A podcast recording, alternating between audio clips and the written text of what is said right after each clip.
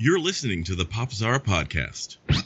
Popzara presents the State of Gaming podcast. What's going on, everybody? This is the Popzara podcast, State of Gaming. That's right, it's the State of Gaming mini podcast for Popzara, talking about video game sales, analysis, estimates, figures, all the fun stuff that you can get everywhere else, but you can't get the commentary because it's exclusive and we don't charge anything, so it's free. That makes it better. This is Nathan Evans, managing editor at popzara.com, talking about all those things and more on the State of Gaming podcast.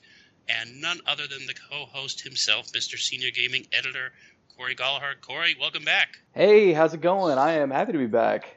Is that better? Did we do it? Um, it was still a little bit wrong, but it's what we'll go with it. Well, you have to anglicize better. For example, call me Nathan. But anyway, welcome back if you're listening to this podcast chronologically, you'll notice that we're doing it a little bit late. Not our fault this time. It's because the numbers that were released from our good friends over at NPD were late. We try to sync up with them, but sometimes, well, they're a little late. Even though we're talking about April 2022, it's probably going to show up in your box in May 2022. So no panic, no panic. It's all fine. We'll get through this together. So, Corey, uh, let's talk about what happened. Let's just say this: it's a small month. I have to April's say we we can talk about what happened, but it's not going to be much. Uh, April yeah. is the beginning of what we would call the slow season. Uh, typically, you don't see a lot of big games released between I would say what about April to August. Mm-hmm. It's like a it's a tsunami. The waters recede, things look calm because the storm is coming. Yeah, like a, a lot of your big important games are going to release toward September, October, November, December. That's to obviously capitalize on people going back to school and uh, the holidays. So with that said, we don't really have a whole lot to talk about here. I guess the first game we'll discuss is one that I haven't played. In fact, I've I'm going to drop a hot take here. I've never actually played any of these games you know, drop a hot take sounds a lot worse than it actually is. I'm gonna drop a hot take right into this bowl of discourse. It'll just be steaming everywhere. Super gross. Uh, Lego Star Wars: The Skywalker Saga. Two issues with this. First off, it is based on the Star Wars sequels. They are bad. So that is strike one. It gets me playing it. Uh, strike two. It gets me playing it. Would be that I've not ac- ever actually played a Lego whatever game before. It's just not really my thing you know what's funny? So I was on a trip, uh, as I told you, I was on a trip last week doing some family stuff, and I interacted with a lot of my nieces and nephews are, that are considerably younger than me. And have you ever spent any time with anybody under the age of ten and looked at what gaming stuff they like? You know, the last time I did, I think it was actually one of my nieces or nephews, and I think it was Fortnite mostly. That's the big yeah, thing with yeah. But it's not the game though. Have you noticed this? It's like all the stuff around the game, like the videos, the like the dances and they so on and so forth. Yeah, I mean yeah, that's so was, cool. Like I, I that's well, completely fine. I support that. I walked in, and on the big screen, they were watching this YouTube video on the PlayStation for some Tico song from some preschooler that was singing this synthesized song about strawberries. Have you okay. heard this? I've not. I thought I was having a seizure. I thought maybe like this was it, like I'm coming, Elizabeth and I thought maybe I was seeing things, but I was watching some psychedelic BS, and I realized that this is not my world. Like what they like is not what I like, and that's what I think some of the Star Wars stuff is. It's if you're into the Lego Star Wars, you're into it because these things sell mad big. You know? Yeah, right? yeah. I, have definitely met people who are super into Lego, like people who in their people in their 30s mm-hmm. and their 40s who just Lego is their whole lives. They love it, and I've got nothing against that. But honestly, you know, aside from just you know gentle interaction with it as a kid, I think everybody at least messes with Lego when you're young. But I never really kept that when I got older. But some people did, and I guess well, like this Star Wars Lego Skywalker saga is meant for those people. Well, you know, I'll say this though, I, I have some experience watching some of the videos and everything. So uh, not to put a fine note on it, but they are funny. Like uh, the developers and the and the producers and everything, they make these games very funny. They've had spin-offs. I don't know if you saw the Lego Star Wars um, CG movie a, couple years ago. No, I, I, I, haven't touched Lego at all. Honestly, like oh. I'm not familiar with any of it. Well, that's the thing. When we talk Lego, we're not talking the toys anymore, right? We're talking the video games, which are completely different. I think the Lego games and the Lego universes, because what do they have? Lego everything, right? Like Lego yeah, Star Lego, Wars, Lego Batman, Superman, Marvel. Yeah. I think that sort of universe set up the Fortnites and set up that sort of thing because it became whimsical, became acceptable, and it became palatable to parents who don't want to, you know, you're not going to sit your six year old in front of Call of Duty, but you have no problem with Lego or Fortnite, even though Fortnite's really weird. I don't know if you're going to hear that take anywhere else, folks. Here in the state of gaming, Lego video games led to Fortnite. It wasn't Minecraft, it was the Lego games. Well, I don't know their name. Uh, the, the guys who made the, the Lego the first Lego movie have become superstars, right? They've they've uh, Chris Lord, I think I think, I think it's Miller. Mhm. Like th- these people have have revolutionized like children's entertainment. I don't know if you saw Mitchell's versus the Machines. Um, they did the Lego movies. Um, they did. Uh, they were supposed to do, ironically, they were supposed to do the Star Wars movie, the Han Solo movie. They got uh, very famously fired from it. Yeah, I think there's I think there's something to be said that Star Wars is a very popular franchise that's not known for being whimsical and funny fun anymore. It's sort of being serious and dour. And you're totally right. Let's just end this like this. The original movies, awesome. You've seen them. I've seen them. Everybody's seen them. We all love them. The prequels, whatever you think, they got memorable moments. Yeah, by the way, I'm going to drop a hot take in the prequels. They are pretty acceptable these days. Yeah. If, you, if you have the right frame of mind going into them, they're fine. But I don't know that there is a right frame of mind for the sequels. They're yeah, awful. They're pretty bad. They're forgettable. And no matter how much they try to stuff things around this package to make you like these characters, and I have nothing against Rey as a character or whatever, but they're forgettable. Nobody really, really loves them. And by the way, film snobs will tell you that The Last Jedi is the greatest movie in the world. It's great. No, it's a bad movie. It's a bad, bad movie. I'm sorry. But no, you don't have to play it. If you like Star Wars, if you like Lego, if you like Lego Star Wars, then the Skywalker Saga is here for you. It's nine games. Go for it. Nine games. That's crazy. Uh, so what I did see about it, you know, I have watched some gameplay videos, and I will say, if it ever drops to like 15, 20 bucks on sale, I might think about it because it looks like it's now this kind of third-person shooter concept they have going on that looks neat Yeah. to me. But I mean, being as neither of us have played it, we can't say much about it. So moving on from there, uh, another game neither of us has played yet. I'll be playing this one to talk about it for Popzara. Uh, Switch Sports. Um, we have it listed as Nintendo Switch Sports. I'm not actually sure if that's the correct name or if it's Switch Sports or if it's NS Sports or I.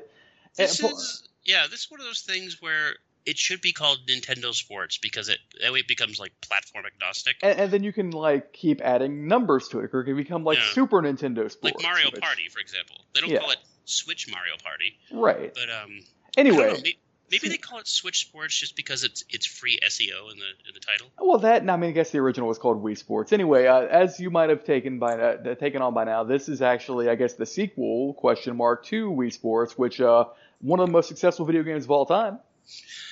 Uh, years ago, before we had a podcast, when this website still did, you know, the written word, your predecessor, or one of your predecessors, and I were talking about smart decisions, Mhm. and the consensus was that Nintendo packing in Wii Sports with the Wii was the smartest decision the company ever made. That's Like, true, and.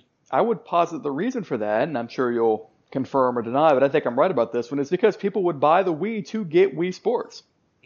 And Wii Sports is still being played, by the way. Like, Um, please, you- please you imagine that you you are buying a console to get the pack-in game. I, I've, I've come around a little bit to changing my opinion. I still think it's a, fi- a huge financial decision that benefited Nintendo, Mhm. but it, but I also think it set the Wii up for failure in within certain circles because it became almost like one of those. Uh, one of those nostalgia consoles you buy at the stores for 50 bucks it comes with Frogger Right. and Pac-Man it's like people were buying the Wii just to get Wii Sports and that's it and I think the only ancillary you have to that would be like Ubisoft's Just Dance where people were just buying it just uh, we talked about this Just Dance was is only really successful on the Nintendo platform Right. like PlayStation people weren't really buying it you know Xbox people weren't really buying it it was Nintendo people and it was basically what was the Wii it was basically Wii Sports Just Dance and Wii Fit and that was pretty much it for a lot of people Yeah, there are people who would just buy it. I mean, the DS did the same thing. If you if you recall, there was a lot of stuff in the DS that was really meant for a casual audience, like the brain training uh, games, so on and so forth. hmm I was a big fan of those by the way too yeah I've tried them; they didn't work for me, obviously. Um, I thought the I thought the, the the original Dr. Kawashima's brain training, you know, the original Brain Age, the one that you had to hold the DS like a book, Mhm. that had Sudoku on it, had little puzzles. I thought that was revolutionary, and I think you know, in the days before the iPhone dominance, I think it's hard to look back at it now and see anything different. But there was also personal trainer cooking. You know, you had things like that. You just don't see that type of innovation anymore in the Yeah, consoles. you do- you really don't. I mean, one day, I think one day it's possible. Right now, we're in kind of a holding pattern with a lot of cultural things. Going back to Switch Sports, though, it looks like we've got six different sports here. We've got your tennis, uh, we've got sword fighting, bowling, volleyball, badminton, and uh, soccer. You know what's funny? Did you play uh, Wii Sports Resort that had the Motion Plus adapter? I did. I, I the sword fighting in that game, fantastic. Yeah. it never quite caught on, and I think that's it, it proves the rule that you really can't have uh, you really can't have an accessory selling a product. And I think and I think that was sort of the the downfall of the Wii in general is that you had. I mean, let's be honest. I mean, I love the Wii console. You love the Wii console. I mean, I think people who genuinely love video games had a good time with it if you knew what to look for. But it just set up this whole divide that you and I always rally against about what's a gaming console, what's a kiddie console, and Sure. Yeah, there was tons of great stuff on the Wii if you look for it. But Yeah, um, absolutely. But I mean, uh, for most people, they recall it as you know we made Wii Sports, and Wii Sports did well, so we have to make a bunch of games that are very much like Wii Sports, and then Well, Yeah. it. I just say this: the funniest, the funniest thing that it's irrelevant to this conversation, but the funniest thing was when we had to test playing the Call of Duty games, and I forget what the the one that came out on the Wii, the PlayStation, Xbox at the same time. What was it, World War or something? It's the one where they actually had the voice chat accessory on the Wii, Sure. and you could literally hear the different demographics depending on which console you played. The PlayStation was all radio ads, all this. The Xbox, we won't get into it. A lot of racism and the Wii version was all people like children like talking about their homework. I don't think that's the Switch has that problem, and I, I'm just like you said, it's not a pack-in. I wonder how it's going to do when people have to actually go out and buy it. Hmm. I mean, what's the what's the only competition? Ring Fit Adventure, I guess that's true. If you're lucky to be able to find that one these days, still. Ring Fit. Well, Yep. we'll see. Yeah, we will. So moving on from there, um, we'll actually skip this next one. We'll talk about it in a little bit. Uh, we've got the House of the Dead remake, which I am also going to be talking about for Pop Czar here pretty soon. And I hate to say it, I played the Switch version. It's kind of eh. Is it only a Switch version? No, they are. There's a uh, Steam version and a PS4 version now, I believe. PS4, really? Uh, did they did they launch at the same time? or- No, the other versions came out much later. Okay, so th for some reason this was a Switch exclusive for a very small amount of time. Yeah, let me let me confirm what I'm saying here, but I'm like 90% sure that I'm not full of it. Yeah, no, Well- it's right here on Steam. You can buy it right now if you wanted to. Okay, it did come out later though. It was like literally like a week exclusive or two week exclusive. which is very strange Yes. because the Yeah. the Switch struggles with this one. The Switch has some trouble with the frame rate. Um, honestly, this is not the kind of game you want to. So uh, one of the big parts of the House of the Dead, and I think basically all these light gun games, is the tactile sensation of holding a gun or a big Mhm. plastic gun in your hands. The same reason why uh, it's a big part of why Guitar Hero was so big back in the day, is that you got this tactile sensation of holding a Mhm. plastic toy. And uh, as you might imagine, you don't get that same sensation with the Switch, even if you take the Joy Cons off. Um, and it doesn't work as well. I don't know that the new aesthetic is all that great. It doesn't really look as good. It's not as you know cheesily charming. I, I, we we have a review coming. Suffice to say, you can Yeah. guess what I'm going to say about it. I'm probably not going to recommend it. well, I'll just say this: going back to the Wii for a second, this is a good comparison because the Wii was loaded with great railgun games. because the Wii tons. remote was a perfect device for it, and It you could get these plastic accessories to snap your Wii remote into, and it worked really well. It felt good. Uh, there was a a Zelda themed uh, Zelda themed one, and it was great. Yeah. Yeah, I mean the, the, the Wii excelled at these sort of things. Especially, I, I hate to say it, it also excelled because they hid the technological limitations of the hardware. Yeah, that's true. I mean, you don't have to worry. You don't have to worry about you know not being able to control your character correctly if you don't have to control your character. It makes sense to me. I will say this though: uh, House of the Dead Overkill was on the Wii, right? The one, that's true. the the one where they just left all semblance of reality behind. It just went full tilt like Grindhouse. Right. Uh, I know some people don't like that game. That's my favorite House of the Dead game. It's a real And solid game. I like it a lot. It's very funny. And uh, I was going to ask you a question. How do you play a light gun game without a light gun? I'm not going to move the the cursor around with the. With the Yeah, that's actually that's exactly what you do. If uh, if you keep the Goodness. Joy Cons plugged in, that is how you play it. Um, you can take the Joy Cons out if you want. I wouldn't do it. I don't know. I mean, I really want a new House of the Dead at home. I, what was the last one that came out in the arcade? So the last one that came out in the arcade was called Scarlet Dawn. Um, Yeah, Scarlet I don't know if you've ever seen gameplay videos of it, but it's very cool. Um, really makes me wish it would come out at home. I think you and I talked about the one of the last vestiges of arcades. I think it was um, what's the place we talked about? We're going to visit, and uh, we saw in California. There's a bunch. can't remember Round the name, one, but we did talk about round one. Yes, yes, Yeah, we did talk about that. It's like a better version of uh, Dave and Buster's. Yep. But uh, they have these games there. Like you go there, you will find hardcore Japanese games there. So I, I'm pretty sure they'll have a copy of that House of the Dead at round one if you can I find it. I certainly hope so because yeah, that game looks fantastic. Uh, speaking of games that look fantastic, by the way, here's a game that looks great that I've not touched. Um, you put it on here, so I assume maybe you've played it. Uh, Chinatown Detective Agency. I was going to ask you about this. So, like I said, let's be clear. Let's just reiterate. There's not a lot of big stuff. Yeah, you know, it's April. it's funny. This is so I know why you put this one on here. You probably saw it on the Game Pass screen, which is reasonable. I've not played it, which is funny for me because you know, as Alfonso Deegan, Private Eye, you'd think I'd play all the detective games. I have not played this one. Oh, by the way, thank you for not saying funnily enough because I hear people say funnily enough a lot, and it's not a real phrase. it's not. You're correct. It's not. So, So tell I'm, I'm you- looking at this trailer now. This looks a bit like Snatcher, to be honest. be still my uh, heart. get- getting some real Snatcher vibes from this. You know, does Konami still own Snatcher?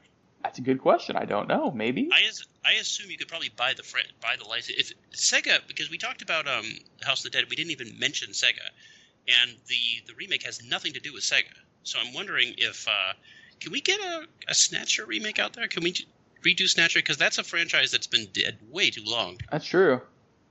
Yeah, no, this this looks a lot like a 2D side scrolly version of Snatcher. Maybe got some Beneath a Steel Sky going on.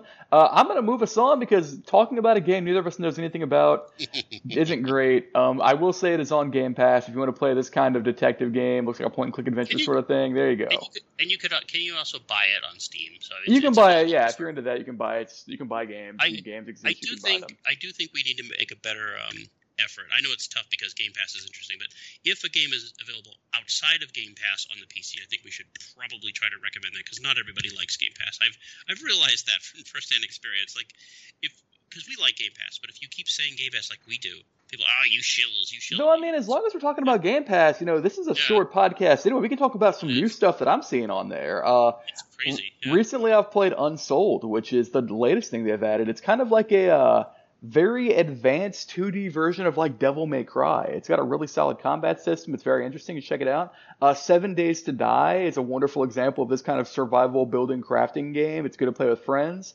Uh, Lost in Random from EA, because by the way, if you have Game Pass, you get access to a lot of EA games too. Uh, Lost in Random, kind of a dice themed Zelda clone, uh, good stuff. Uh, the Dungeon of Naheulbeuk, which is based on a French audio drama. Uh, it's an XCOM clone, and you should Really? try that. Ga- yeah, it's an XCOM clone. It's actually pretty good. I've played about an hour or two hours of it. I liked it a lot. Here's thing about Game Pass. I played two hours of this game. If I hated it, what am I out? Nothing. Well, and that's we talked about this before. The one thing the gaming industry has never, never, never, never cracked. They've tried. They've tried. They have never cracked the radio version of gameplay, which is if you want to play a game ten ti- nine times out of ten, you have to buy the game to even try it. Yeah. Demos demos are, are a rare thing. You can't rent games anymore. Uh, you know, I, I had a lot of hope for the streaming stuff, not as a replacement to buying, of course, but to, to test things out Sure. because trailers are phony. Like, let's be honest, the video game industry has a problem. Uh, trailers are mostly CG cinematics that do not represent the game whatsoever. And uh, yeah, I would, I would just Game Pass is the only really way. Uh, although I don't have it on our list, and I don't know if you want to talk about it. It's Mhm. confusing. Uh. Sony is expanding their PlayStation service. You heard So that this, is right? uh so while they are doing it, why don't we save that for the next podcast because I don't actually have access to it yet. Nobody does. I think it Nobody actually does. starts rolling out either next month or the month after. It does look cool though. It does look cool. I mean, it, it it's basically Sony being forced by the competition. And I think, and to some degrees, Nintendo has nudged a little close that way with their expanding con- like virtual consoles. Mhm. But but none of them really compare to the value of um, of Game Pass, either PC or Ultimate or just regular console. Absolutely. So moving on from there, uh so we'll talk about a game that's about that's been announced, but first off, I want to talk about a game that's recently come out of early access. You know, I dump on early Mhm. access a lot, and I think it's pretty reasonable to do so. In my day, uh, when you bought a game, you gave the publisher money, and they gave you a game, and that was it. You didn't you didn't form a relationship. You weren't part of a community. You just bought a product, and that was that. And that was, you know, for the largest part, how I preferred that. But I will say that as time has moved on, we have definitely seen some success stories come out of this model. And This is one of the success stories, success stories right here, Rogue Legacy 2. Uh, the sequel to the very popular side-scrolly Metroidvania roguelike kind of thing came out, I want to say, uh, about 10 years ago? When did Rogue Legacy come out? Rogue Legacy came out in 20, ah, I was close. It was uh, 2013. And uh, the gimmick here, as it was in that game, is that you are playing as a legacy of characters, which means that if somebody dies, you're going to play as their kid. And uh, your genetics are questionable because the kids tend to have things weird going on about them. Like you might be colorblind, in which case you're now, you're now playing a black and white game. Uh, you might have a weird overconfidence issue, so now you can't see your health because, of course, you can't die. Interesting. Yeah.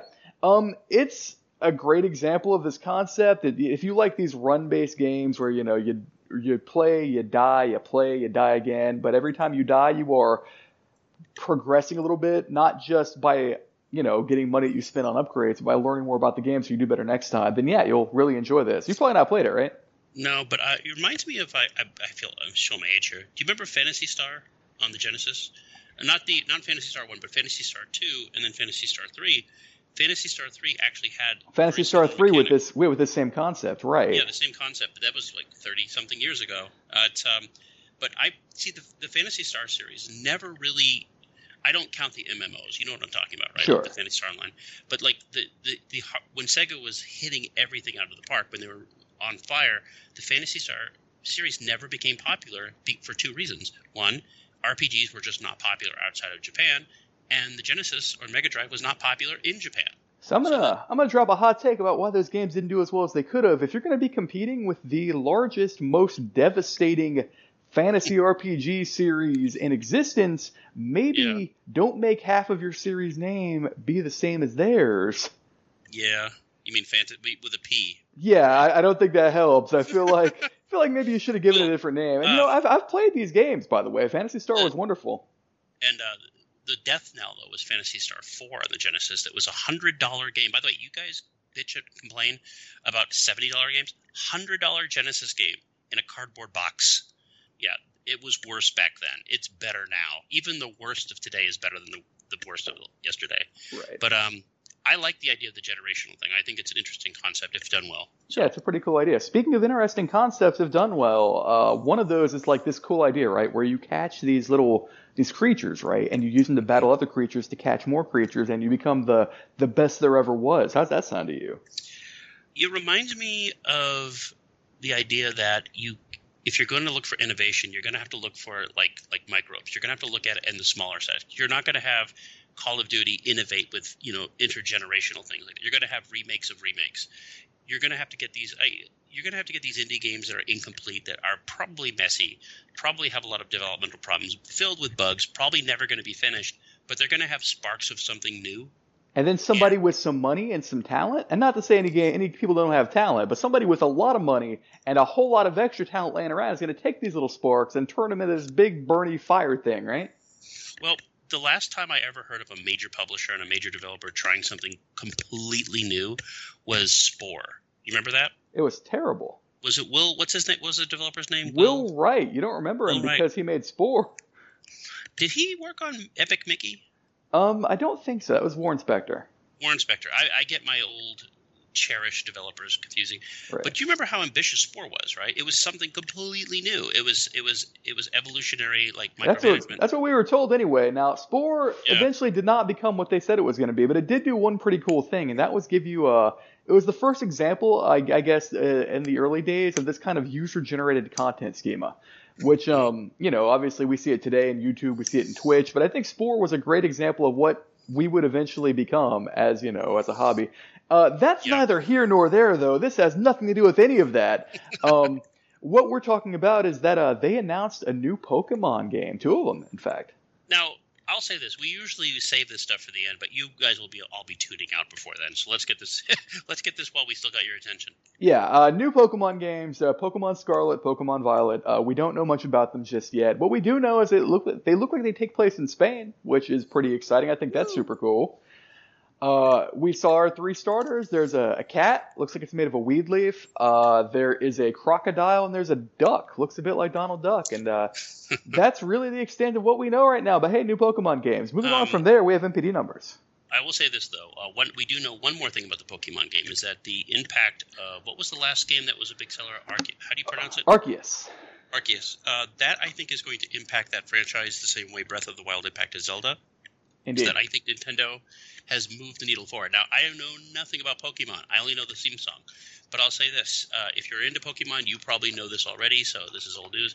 But I, I think we're witnessing the evolution of a franchise in real time because you could say a lot of things about Pokemon, Corey, but you can't say the series has really evolved much over the last twenty something years. And you know, I would also say that that's not necessary. It doesn't really have to. It does its thing and it does it well. But as you mm-hmm. say, we saw with Arceus that it can do new things if it has to, and those new things are pretty good. That's true. And let us move on to the next section. You know, I got to get theme music here so we can like like auditorily like uh, announce the new section like a bong. Chris, if you're listening, we'll work on that. Yep. Anyway, let's move on to NPD. Even though we usually talk about the month prior, we're gonna have to go back two months to March 2020 because that's how it works. Thank you for keeping up. A little NPD messed up. a little messed up, but you know what? We blame NPD. Yep. It's all their fault. Send your hate letters to Matt. But going forward, uh, we're going to be talking about the numbers for really quickly. Talking about the numbers for March, uh, excuse me, 2022. Yeah, there's News not much not much to say. Uh, we basically spent a lot less on everything because nobody has any money for obvious reasons.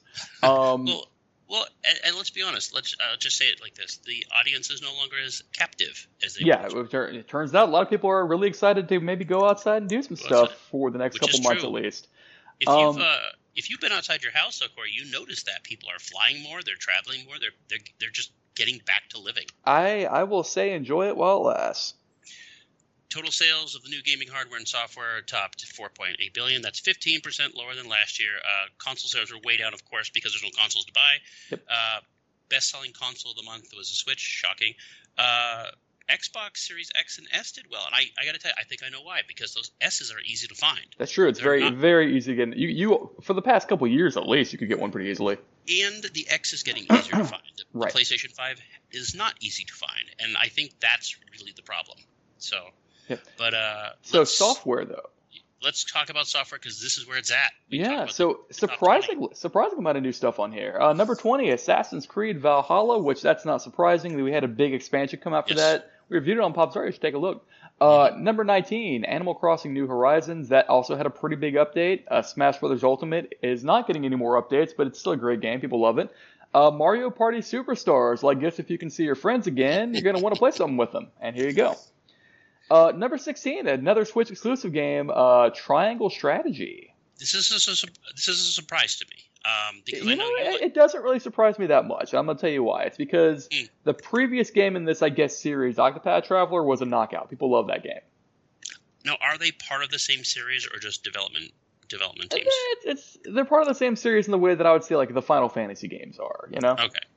Well, they look they look similar in the fact they look they look very nice. I'll right? People people would see this game, recognize Octopath Traveler, be probably be inclined to pick it up. Speaking of which, they'd see Madden NFL 22. Uh, they would not think of Octopath Traveler, but they might pick it up anyway if they like football. Uh, 14 is Minecraft. 13 is FIFA 22. 12 was is a game I was not expecting to see on this list at all, to be honest.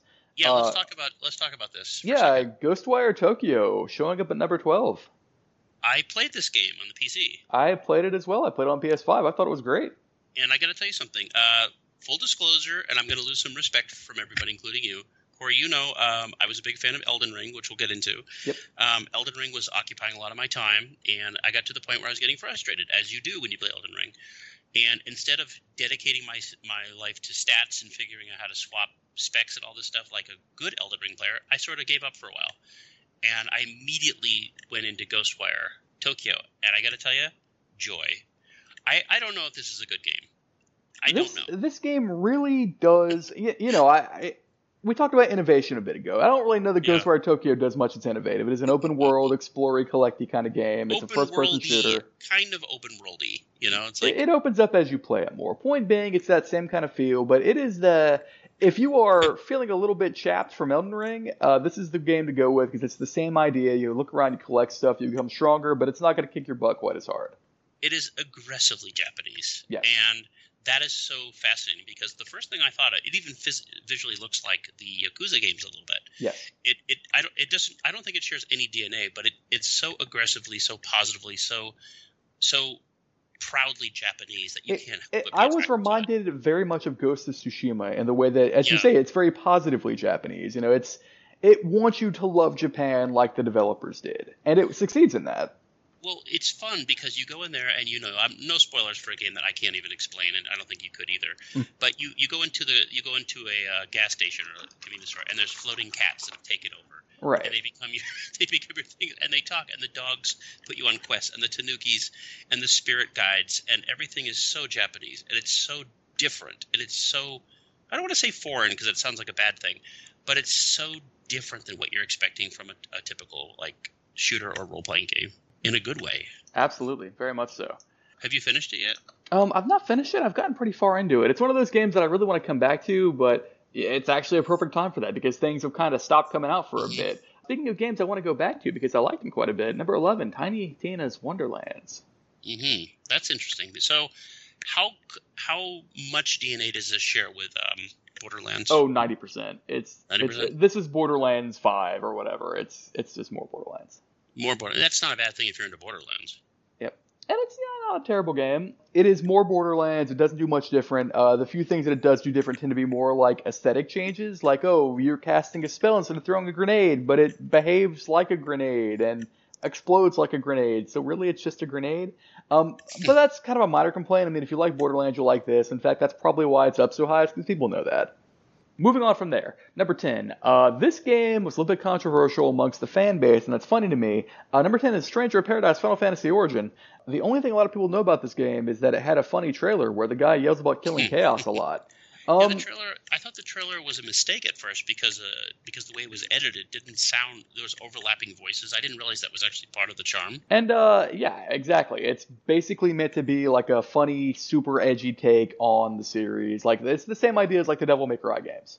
And from that perspective, it works really well. Uh, the gameplay is very similar to Nioh, which uh, if you're a fan of that kind of thing, you'll love this. If you are taking a break from Elden Ring, this is a good call too. Uh, I really like this game, and I can recommend it to everybody. I was going to say this though. Um, I want to because we're going to be talking about this. I think with another franchise on this list. Uh, there's some news about how the game didn't sell very well in Japan, and I, I remember seeing that because this is supposed Final Fantasy. Can we just say this? Final Fantasy used to be so overwhelming, overwhelmingly dominant in Japan. It was like Call of Duty in that country. And my question is, do you think the way Square has sort of farmed out a lot of the Call of Duty names to other franchises and, and things has any effect on that? Sorry, what? Call of Duty? Well, for example, and um, Final Fantasy is no longer a mainline Final Fantasy. Okay, you There's- you there's you you, you you got a little bit tied up there, but we're good. Um, yeah, it's hard to explain because in in America, Call of Duty is the dominant franchise every year. No question asked. It's going to top the list. It's going to top this, and but for the most part, it's been a mainline series. There's Sure. been a little, you know, a little whatever with Warzone, but in Japan, Final Fantasy has sort of split apart a little bit. You got MMOs, you got adventure games, you got racing games, and you have Stranger of Paradise, which is not really a Final Fantasy type game. It just has the name on it, and it didn't sell very well in Japan, which is kind of remarkable. I think And- it's Yeah, it's got the name, it's got the characters, and I think you're absolutely you're absolutely correct about that. We look at um, we can contrast this with say Dragon Quest. Dragon Quest is a series that it does innovate to some extent, but mostly when you buy a Dragon Quest game, you pretty much know what you're going to get. Uh, Yeah. That maybe is not necessarily true when you when you talk about Final Fantasy games. However, I will say that the way it typically goes for the fan base, at least, and I don't know how this correlates to sales because I don't think those two are related at all. But the way it tends to go is uh, you'll have a game like Final Fantasy 13 come out, which is generally not held to be great immediately on launch, but give it a couple years, people come back to it, revisit it with a different set of eyes. Maybe they'll think it's a bit better. And that might happen here too. well 14 14 righted the ship and 14 became like a phenomenon Yeah, exactly, that kind of thing. Yeah in fact it was discontinued for a while Yep. but uh but no it's so we'll see i mean you like the game i've heard i've heard that from other people so s- japanese sales notwithstanding it sounds like if you're into these sort of things then you're gonna like stranger of paradise Yeah, absolutely. Number nine, Call of Duty Vanguard. It's more Call of Duty. Uh, it's got Warzone. You like Warzone? You play Warzone. Number eight, Mario Kart 8. We're talking about Mario Kart 8 Deluxe, same as we have for the past two years. It's, um there's a reason why but here it got a whole bunch of dlc though like lots of it that's tons. true. They did release this big expansion. I think last it was last month, wasn't it? yeah i actually bought a copy for a friend who uh, just joined the switch world and the only reason he bought a switch was to play mario kart 8 That Hey, you know, it. it's, it's like Wii Sports, right? Yeah, but Yep. he's uh, I think it's like 24 tracks or whatever. So I don't Crazy. know. I mean, it's it's from the all the old games. So Number seven is WWE 2K22. Number six is Pokemon Legends Arceus. We were just Mhm. talking about that one. Uh, number five, Horizon 2 Forbidden West is of course still going strong. I'm not Mhm. surprised there. Number That's- four is MLB The Show 22. Uh, number three, real quick, it? though, I want to stop there though because this is different. Because wasn't this the first MLB the Show to appear on Nintendo console? I have no idea. Now, okay, truth be told, we don't really talk about sports Correct. I, you, you're about to say we don't really care, and you're right about that too. Um, well, we care a little bit in the fact is we like you know we want to think, but no, it, yeah, it is. Uh, I think last year was the first year it appeared on Microsoft console, and yeah, this is a Sony published game on Nintendo console. How about that? That's kind of a big deal. Yeah, it kind of is. That's true. I mean, even if you don't care about sports, that does bode certain things for the future. That is true. Yeah, I, I don't think you're going to see the next game on the list on a PlayStation console. You're probably not. I don't think you're going to see it anywhere but on the console it was launched on. Number three is Kirby and the Forgotten Land, the newest entry in that long-running series on the Switch. Um, it is rock solid if you like Kirby. So by that I mean it's it's not really rock solid. It's kind of marshmallowy squishy, but uh, I've uh, I picked it up on your recommendation. yeah, I like And it. Again, again, I played it after Elden Ring, so my body was ready for it. Mhm. This game is very deceptive because everybody is talking about the first level where it looks like The Last of Us, you know, the abandoned mall, but it really goes places. Yeah, it really does. Yeah. And it, I got to tell you, I know we don't talk about Switch games in this vein, but if you give this game a chance and, and play it with headphones and look at it on a nice display, it's very nice looking. Let, let me tell you, if you have one of those fancy OLED switches, uh, this is the game Hmm. for you. This is this and Metroid Dread would are the system sellers for the OLED Switch. It's glorious. like I know uh, I know people have uh, we we don't endorse this and I'm not doing it now, but there's been a lot of um, illegitimate Switch playing online. Can we say that? Mhm. And people have talked about this, but no, I think if you this was a game made for this console, and it was it's very joyful. The music's colorful. You get a nice little Japanese theme song, and Kirby turns into a car. It's What amazing. more do you want, really? Speaking of turning into a car, Yeah, in Gran Turismo 7, number two, you can also turn into a car. That, that's that's the plot, right? You turn into a car. this is a big win for Sony. Uh, can we say this right now? This game sold like gangbusters. It was always supposed to. I also think it bears out Sony's strategy. I'm sorry, haters, uh, of putting these games on the PlayStation 4 because had this game not been on the PlayStation 4, I don't think it would have sold a, a tenth. We're gonna. it- it's gonna be interesting to see how this generation ends up turning out because COVID shook everything up. Uh, supply chain issues shook everything up. Uh, we might see this generation lasting much like the previous one did, a little bit longer than expected. Well, again, Sony has concurrent consoles running at the same time because they have to. Microsoft has sort of made the, the Xbox name platform. Yeah, the. Xbox platform right now, you can play most of the games on the PC. Yeah, and Nintendo has mentioned that the Switch is only in half its life cycle. Yeah, And um, so- it's you know we, we keep saying Switch Pro, but here's the fact though here's the fact and you and i have said this before but this has never been more true we've reached the point like we've reached an apex of visuals where they don't sell games anymore right. like like you can have photorealistic graphics they're not going to sell a game anymore yeah, I can't recall the last time I bought a new console and was like, wow, this is a huge Well- step ahead of well, anything. you're recovering pixel pixel uh, addict remember when we first met you were bleeding edge everything you needed the newest video card the newest processor everything I'm gonna be honest. I'm still running with this 2080 that I've had for the past two Yeah. or three years because there just has not been a call to upgrade. Um, everything Exactly. runs fine. Everything I I play at 1440p. I get perfect performance and everything. No reason to upgrade. Well that you can't buy a video card unless you're so you can. You actually can now these days. are they back now Yeah, they're It's- back. I, we did some Chinese tariff stuff, and here we are. Well, look at. I mean, the game you were most excited about was a pixely game. It's just that's how it runs now, though. That's just that's just how this world is. It's it's different and it's That's better. It's yeah. I mean, graphics are nice, and don't get me wrong, but Gran Turismo Seven is the same game on the PlayStation Four as it is on the PlayStation Five. It just lacks some of the fidelity. That's true. Hey, speaking of games with fidelity, did you beat Elden Ring yet?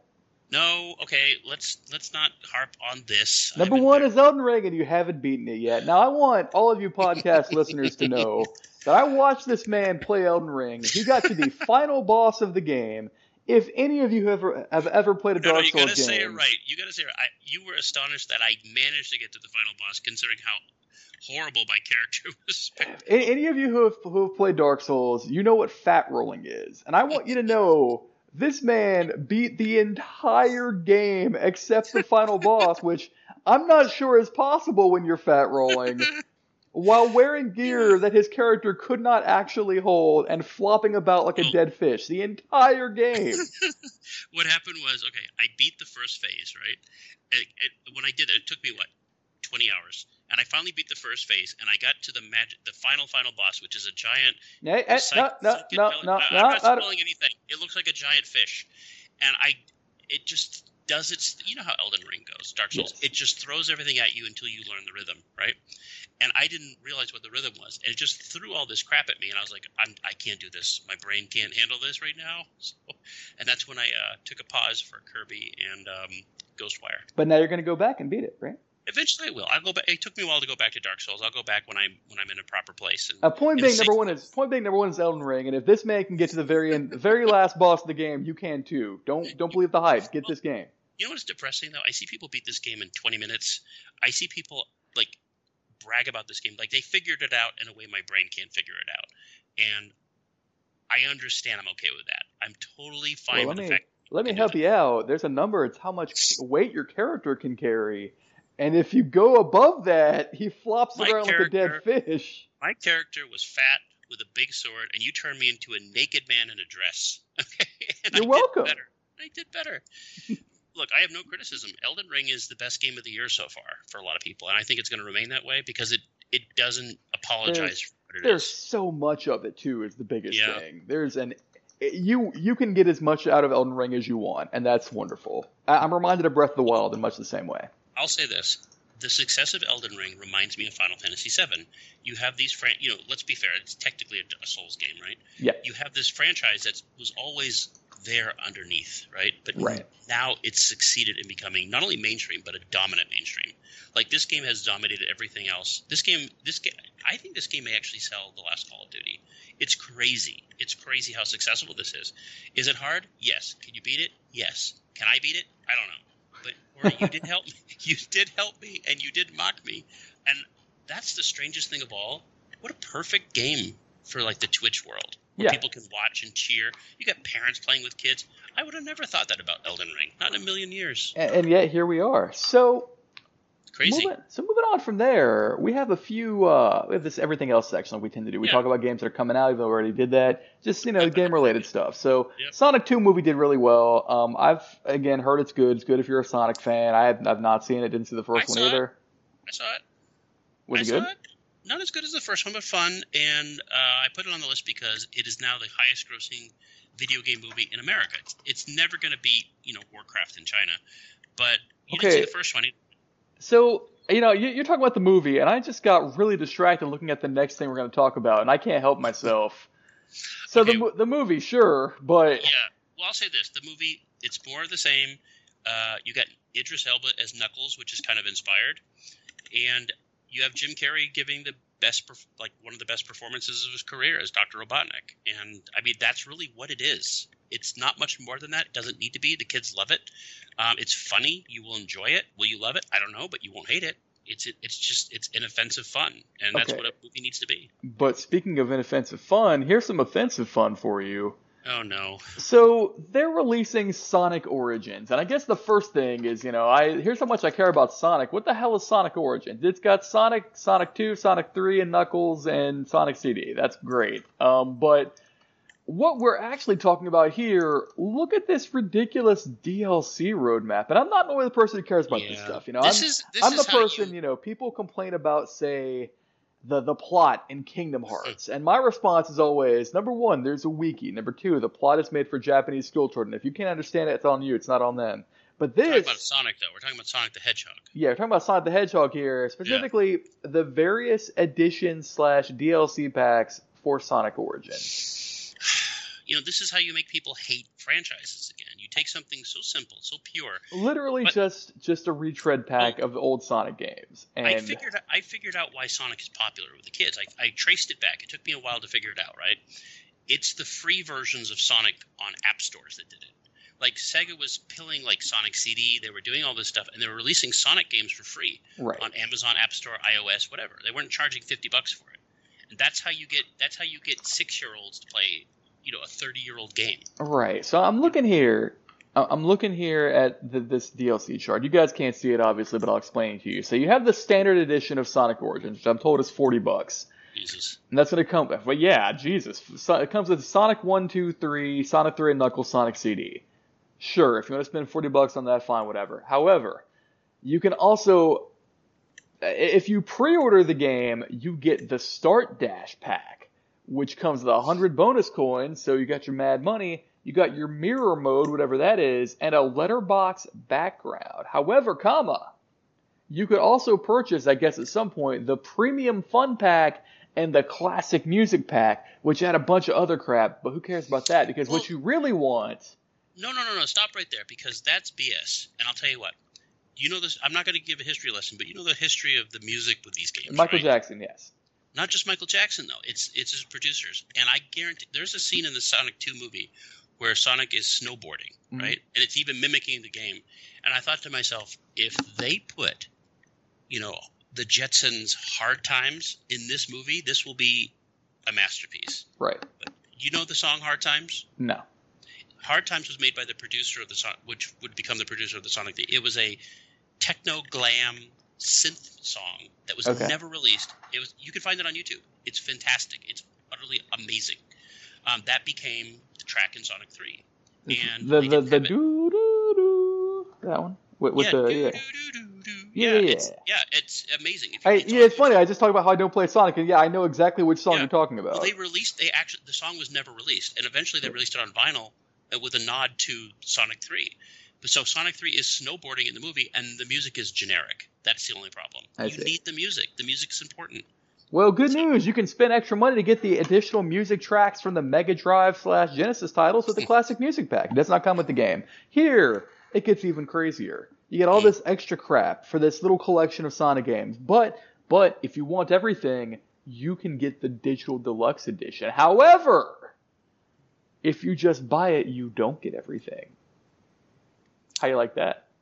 So there's a there's a coffee shop in the Sonic Two movie where everybody goes to, and the name of the coffee shop is called the Mean Bean. I, uh, that's get uh, yeah, that's good. Yeah, that's it. good. That that's just a little wordplay. That is more joyful than anything you just described to me. So, okay, here's the worst part. Let's say that I, I really want to play Sonic Origins for some godforsaken reason that I don't have these games already. I'm going to get the Digital Deluxe Edition. That's great. I get everything right. No, I don't. Because if I don't pre order it, I don't get Mirror Mode, whatever that is, and I don't get the bonus coins, and I don't get the letterbox background, and I don't have any fun. And that's it. It just feels like the goodwill they're building up is being eroded. I mean, they And- did Sonic Mania, and everybody was like, oh, Sonic's back. Hooray. I'll say this: the the road from 1990 to 2022 for Sonic has been a bumpy one, Mm-hmm. to say the least. But the highs outweigh the lows, so who knows? Um, Popzara, we get a lot of this stuff gratis. We don't necessarily pay for anything. Yeah, I'll I'll fully admit that you should never listen to a game reviewer, including myself. Yeah. That is, yeah, if if I get a game for free, and I will freely admit that I get a lot of them for free, you should not take my word for this. Yeah, you should always be skeptical, even and, And, that's and in the we- modern world, in the modern world where you can find full gameplay, the whole game, commentary free, 1440p, 4K, any game you want, there is no reason to listen to me. I hate to say it, but it's I true. will, I will say this though. Um, sometimes when they re-release these games, they make changes. Like I don't, I don't, I one of the story I didn't want to talk about is that people found out that the Grand Theft Auto trilogy they erased certain things that were offensive. Um, when Sonic was remastered on the uh, on the Sega Saturn, I want to think, or the Dreamcast, again, music tracks that we just talked about were removed for licensing reasons. Sure. So the the version of the game you're going to get in Sonic Origins may not be the version you think it is. It may be close enough. It may be like And, and the kind of people who are excited about Sonic Origins are the kind of people who might notice that. Let's be real. Oh no, no, they are completely the people that would notice that, Right. and that's the problem. And so, I it's hard just to say, oh, it's the classic game again. Grand Theft Auto uh, trilogy came out. It was not the game you played. It was Right. completely. It And, was different. and you know, I'm not. I'm never going to be the person to talk about anti-consumer this, anti-consumer that, because as far as I'm concerned, Game Pass exists. We we have no more room to talk about anti-consumer anything in a world with Game Pass. But um, nah, if we're gonna talk about anti-consumer stuff, this is it. That's what this looks like. Uh, what a bunch Yeah. of crap. We'll, we'll see. I mean, I mean, it could it could turn out to be special. It could, but nothing in my life, and I don't think anything in your life or anybody's life, is ever going to be as great a remaster as when Nintendo remastered the, the original Super Mario Brothers games. You know, Look, Super- man, I'm I'm just gonna say that I could play any of these games on an emulator, like a Raspberry Pi from like you don't six even years need, ago. You don't even need Raspberry Pi. I mean, it, I mean, these games could run on a song, Yeah, but but you do want to support the characters you like, and Sega. I guess that's for- true. I mean, but Sega, for for all intents and purposes, is an interesting company that is not the same. But I will say this, and I'm going to leave it with this: they did when you see these movies, they did what Marvel does, the Marvel thing, where they have clips of Marvel stuff, like the Marvel Studio logo. Right. Sega has their own logo. It's called Sega Studios or whatever. Sega. and literally you see clips of Genesis games on the theater screen. You see Golden Axe, Space Harrier. You see all this stuff, and I thought to myself, what would happen if Sega respected those franchises, Phantasy Star, the same way they do the Sonic thing right now? Imagine thought, a, imagine Yeah. a world where you have a new Phantasy Star game coming out that's competing with Final Fantasy 16. That's good for everybody. or again, we talked about this before. Or My- you know, my- Gol- Golden Axe competing with whatever the next Bayonetta is. What was my game of the year in 2020? It was uh, was it Streets of Rage 4. Right. It was a total shock to me, right? And imagine new because Sega is sitting on a gold mine of franchises. You know this, amazing franchises. A new Golden Axe, yes. Well, you know, they're too busy firing uh, Yuji Naka midway through making Balan Oh. Wonderworld. So, By the way, that was Square Enix. who fired Yuji Naka? Yuji Naka is suing Square Enix. I was That's what it this on the- was. Okay, Yeah, right. He's suing, like, Sorry, Sega. It's he- fine. Never mind. No, Didn't mean uh, it. Yuji Naka. I didn't want to bring this up, but Yuji Naka apologized for people who bought Balan Wonderland and said, "I'm sorry, this is not the game you thought it was," because he was actually fired from the game because he did not agree uh, with Square's uh, Enix's crunch time and how they approached the, the final stages. And so, yeah, I I feel sorry for Yuji Naka. you know, it's funny too because crunch time and such is one of those things that I will get never talk about. You know, as far as I'm concerned, if they don't like it, they can get a new job. But, but, but, Yeah. but, but, when somebody puts their career on the line like that, nah, I'll respect that. That's respect. I will say this though: immediately after he left, he's now he went ahead and made a new iPhone game, so he's going to be fine. yeah, he'll be fine. I'm sure. Because Yuji is cool. And Yeah. he's, he's a survivor. He's been doing this a long time. I just feel bad that I don't know if he's getting any money or residuals from all this Sonic resurgence because no one mentions his name Well, with I Sonic mean, you know, bad news. He's not getting any money from Balan Wonderworld either. It was like, you know, you remember the Superman story where the Superman creators, like Siegel or whatever, weren't getting any money from S- Superman or Bob Kane, the other guy, uh, Right. Mr. Finger, weren't getting any money from Batman. And I kind of feel the same way about video games. Like, we don't really give credit to the people who actually create them. Unless their name is Kojima.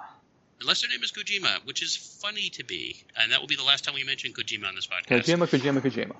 I do like Kojima, but come on, man. 20 versions of, uh, of Death Stranding. I played every single one of them. I love that game. It's Speaking of games, Duper, duper Directors Plus Edition Plus. speaking of games that I love, um, this is a surprise. I wasn't, huh? Oh, no. Um, okay, so you want us to? Um, I'm going to read from the page This here. was a request from our producer that we mention this. You want us to discuss uh, how porn shovelware games are exploding, much like myself when I play them, on the Nintendo Switch that feature little to full-blown nudity, with the main culprit being eastasiasoft titles such as In the Mood, Neko Secret Room, Pretty Girls Rivers, and Seven Pirates H. Now, there are many more games than that. I'll talk about Yes, Crystal. That's a fantastic game. Uh, that you, I think you can play Monster Mod Piece in the Switch. It's yeah. Uh, don't ask how I know about any of these. Uh, here's the thing. we are in, and I think it's hard to argue with this. We are in one of the most censorious periods of culture in decades. Am I wrong? If one does not navigate it, yes. If one is skilled, one can survive. That's But true. is- Now, it is we- treacherous. The now, road if is we look- treacherous. Right. And different companies have handled this in different ways. Sony has gone full blown lockdown with this stuff, and I want to point out one game in particular to talk about as far as this goes. They've that- gone full blown lockdown if it's not their game. Yeah, that's true, but there is one game in particular that really blows my mind, and it really sets the sets the stage for this. Hmm. That game is called Labyrinth Life. Have you heard of it? I've heard of it. I think I know the game you're talking about too. So Labyrinth Life is a dungeon crawler, and the, the gimmick is that you play as women, and the women, their tits grow when they consume something. I don't really remember how it works. Point being, the mechanic I just described to you does not exist because we're talking about Labyrinth Life. That's the PS4 version. mhm. Uh, Sony stripped that out, no pun intended. That does not exist in the PS4 version. If you play the Switch version, which is called Omega Labyrinth Life, it has that mechanic. It has everything. It's full blown. Woo! we have gone into topsy turvy world where 30, 25 years ago, You couldn't that put a would have been cross. You could not put a cross in a Nintendo game for fear that it might upset some No. parents. Do you remember Duke Nukem 3D on the Nintendo 64 or anything? Anything, everything was That's true. censored on Nintendo consoles. That It's- is no longer the case. Now, I'm going to come out and say it. I'm one of those guys. I'm going to say straight up that I pay my taxes. Nobody has any right to tell me what I can't look at.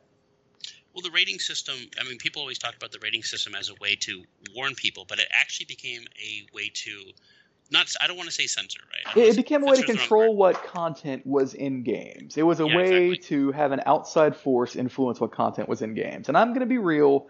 Um, the vast majority of the world, I think, as much as we want to try to deny it, still sees video games as toys for children.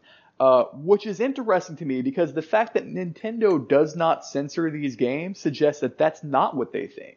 Nintendo doesn't feel the need to be the parent anymore the way they used to be. I right. mean, I mean, they still they still have a very restrictive online system. They have a very you know it's it, you you don't have the freedom to communicate with people like the way you would on a PlayStation or a Microsoft platform.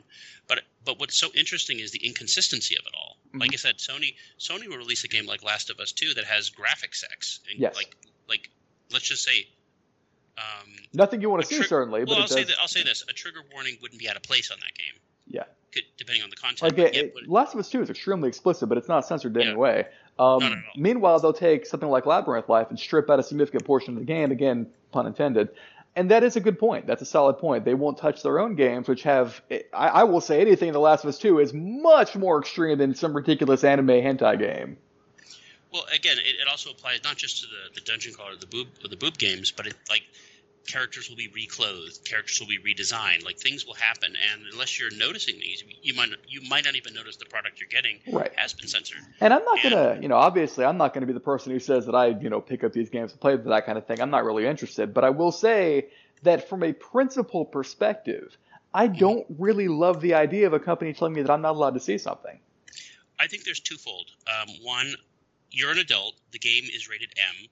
I I never thought M was a good a good uh, a good anal- a good uh, moniker because M doesn't stand for mature. It could stand for cartoonish blood. Sure. It could, or it could stand for offensive language like pucker your butthole. Yeah, it doesn't contrast. Mean, you know, contrast yeah. The Last of Us Two to something like Mad World on the Wii, which I mean, that was an extremely gruesome game. Tons of swearing, blood everywhere. Yeah, but it's a cartoon, though. But it's a cartoon. It's it's, it's obviously meant to be played for kind of a humor slash, you know, this is so cool kind of thing. Meanwhile, Last of Us Two is legitimately kind of disturbing if you play it for too long. Exactly, and but but but it's a rewarding game. I don't feel that it's a masterpiece by any stretch, but it's a very rewarding game in the fact that you you know you're playing a game that's meant for adult. Uh, what uh, what what rating did Horizon get? T, I think. Yeah, I think Horizon's a T, and Horizon uh, is not explicitly violent, but it's got exciting scenes. What does T even mean anymore? Uh, what well, does like, M even mean anymore? Well, in, in, in, the movie world, you know, you have the the G, the PG, PG thirteen, and R.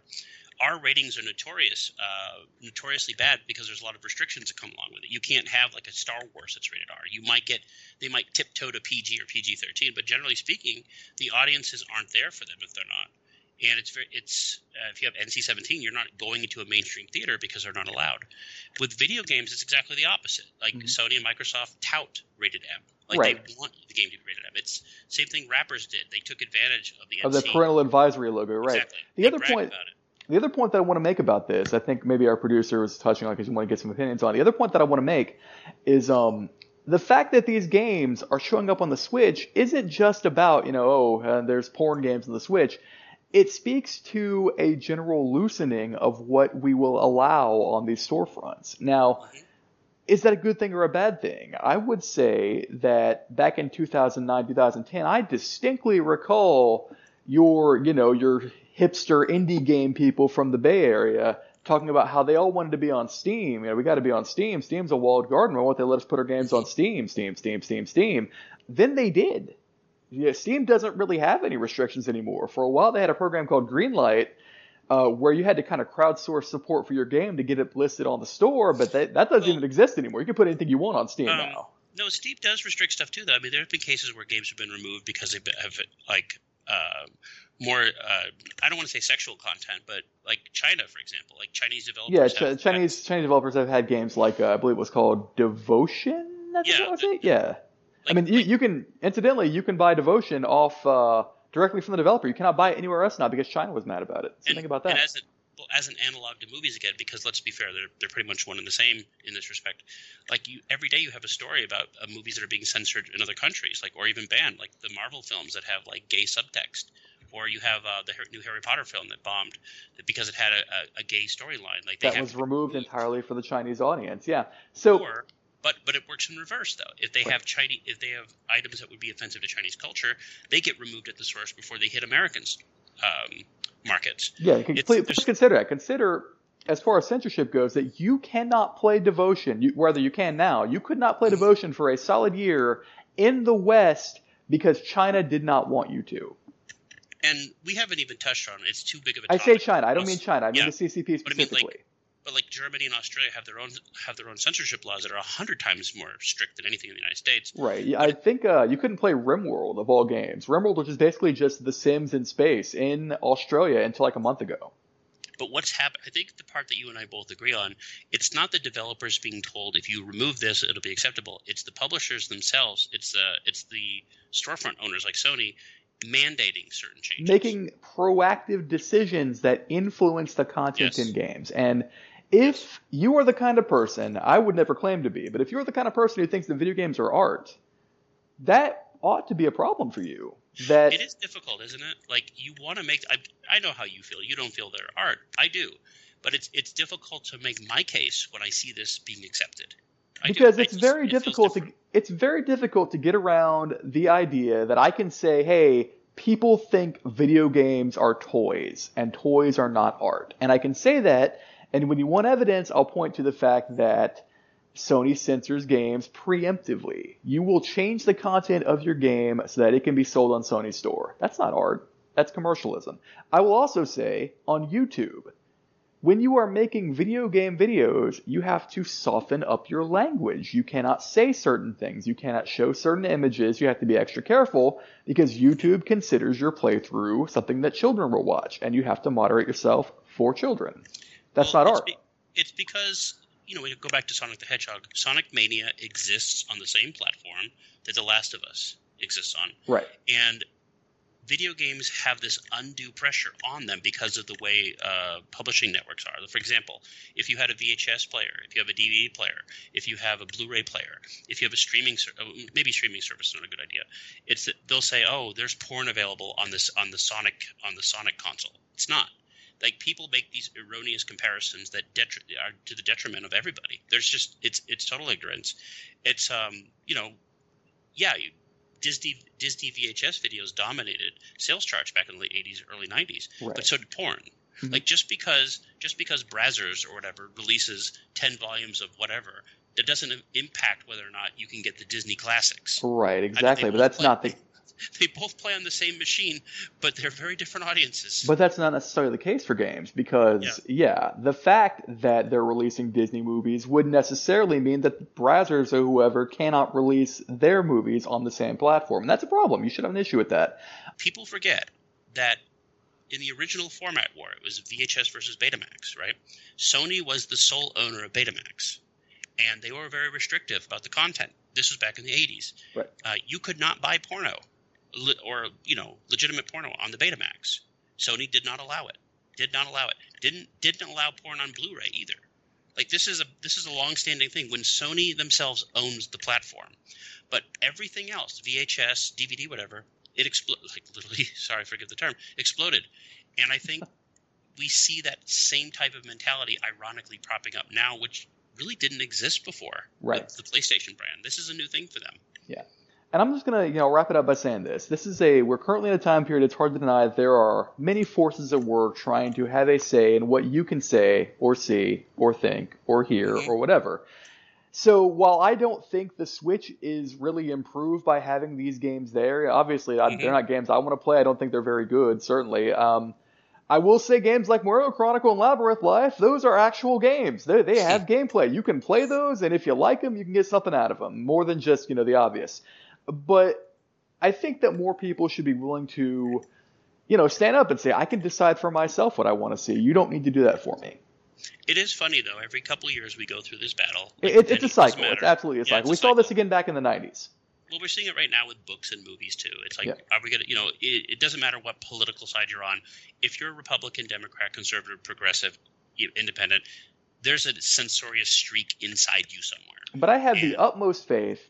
Before we go anywhere, let's go and wrap it up. I, I, I'll put it this way. I have the utmost faith that every human being on this planet can decide for themselves what they can or cannot handle and don't need anybody else to tell them. That's it. Uh, if if the video game companies believed that, they would be more enforcing of the rating system that they impose, but they don't. Like, there's ways around it. And again, I, this is not a subject we're gonna we're ever gonna see the end of. This is just how human nature is. we are currently at this point of the cycle. Give it a couple of years. You'll see what happens. It happens. And honestly, if you want to find the game, you'll find a way to play it. Yep. So we all know this. Hey, by the way, parents, your kids know better. And with that, I think we're time to wrap it up. This has been the Popzara podcast talking about the state of gaming. A little backwards this time for April 2022. Is that right? April 2022? That's the one. Sorry for the late posting. Uh, we got the information late, so we did the best thing we could. We'll probably have another one later this month with a lot more exciting things. But for that, I want to thank our esteemed senior gaming editor once again, Mr. Corey G Man. See you on the next level, Gallagher. Corey, thank you. Hey, once thanks again, very much. You said my name right. Whew. Because I smooshed it in with all the phrases and stuff. This has been Nathan Evans, managing editor of Popzara, saying, everyone, stay safe. We will see everybody in a very beautiful, very sunny summer. Hopefully, you're outside with the sunshine. You earned it. You've been through a lot. Enjoy it. Bye bye. You've been listening to the Popzara podcast. For more quality original content, check out popzara.com for the latest reviews and previews in gaming, movies, tech, and more.